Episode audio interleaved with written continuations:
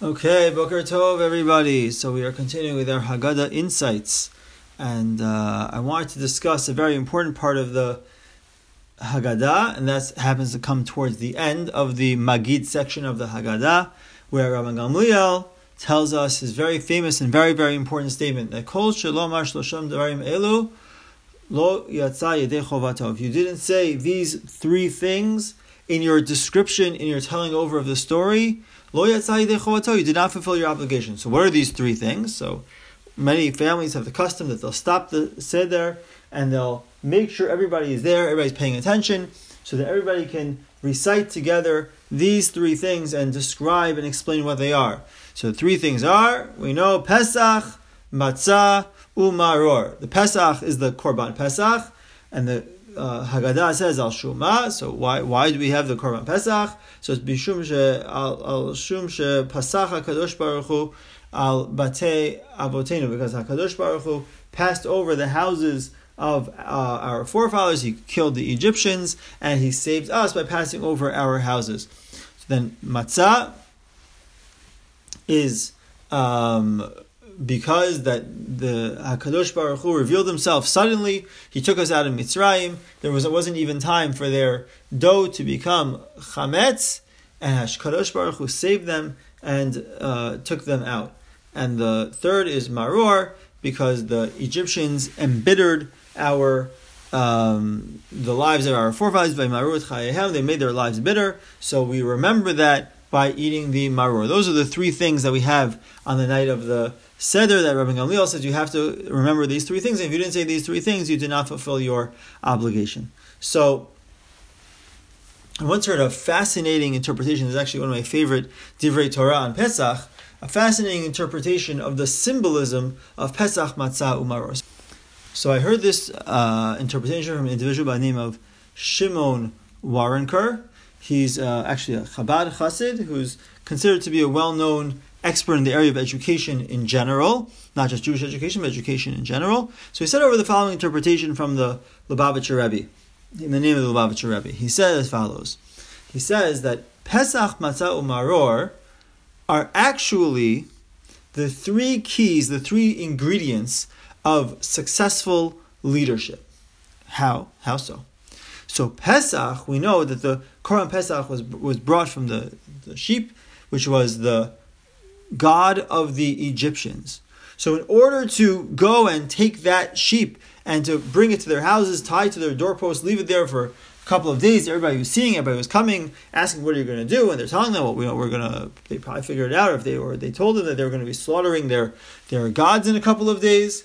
That required a huge amount of courage.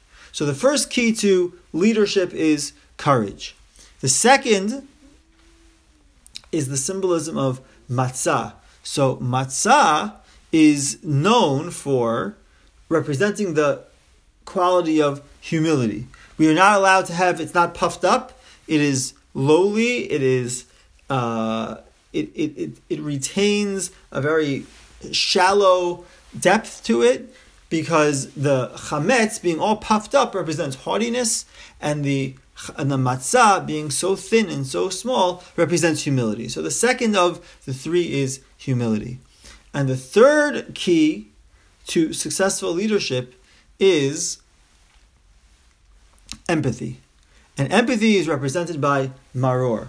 Maror is the fact that why do we eat maror? We mentioned this in one of the previous insights. We eat maror because we're connecting to the pain and the tears of our forefathers in Egypt. Empathy, empathy means to be able to feel somebody else's pain. So, Rabbi, uh, the, so he said in the name of Lubavitcher Rebbe that we see from Pesach, Matzah, Maror the three keys to successful leadership courage, being able to have the guts to do the things that are necessary to do even though they may not be so popular. Humility, being willing to admit when a person is wrong, when a person made a mistake, being willing to uh, give credit to others when credit is due and not take credit to oneself solely, and and empathy, being able to feel in the plight of one's others. People who are have high levels of empathy are are particularly attuned to be to be leaders. I actually once saw, heard from Dr. Pelcovitz a very interesting fact that people who struggle with anxiety actually make the best types of leaders. Because anxious people are always worried about the well being of other people. So they're constantly looking out there to see is there anything that anybody needs? Is there anybody, anything that I can help somebody with? So by being sensitive to the needs of others, so we acquire, we we tr- we train ourselves to become appropriate leaders through becoming sensitive to the needs of others. So I thought that perhaps we could extend this idea and say that this is actually quite fitting for the Haggadah because, as we discussed in previous insights, that the purpose of the Haggadah is in order to give over to the next generation the traditions, give, giving over the experience of Har Sinai, of receiving the Torah, of uh, you know taking out of Egypt, eventually receiving the Torah. All those things we're trying to give them over to the next generation. So how do we best give them over to the next generation? What's the key to giving them over to the next generation? Well, we have to make the next generations into leaders as well. They can't just be individuals, they can't just be people, but they have to have that strength to lead, to follow, to continue that tradition, and then be able to give over that tradition to the generation that follows. So the Haggadah actually at this point, after this point uh, continues, I mentioned this earlier. That in every generation, a person has to see himself as if he came out of Egypt. He came out of Mitzrayim. What do you mean, b'chol dor vador, in every generation?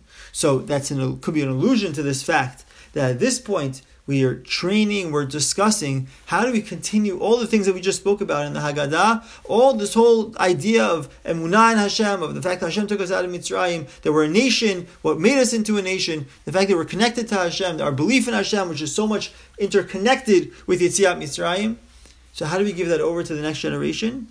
We create leaders in the next generation through teaching, through training to the qualities of courage, and training them to have empathy and training the next generation to have humility.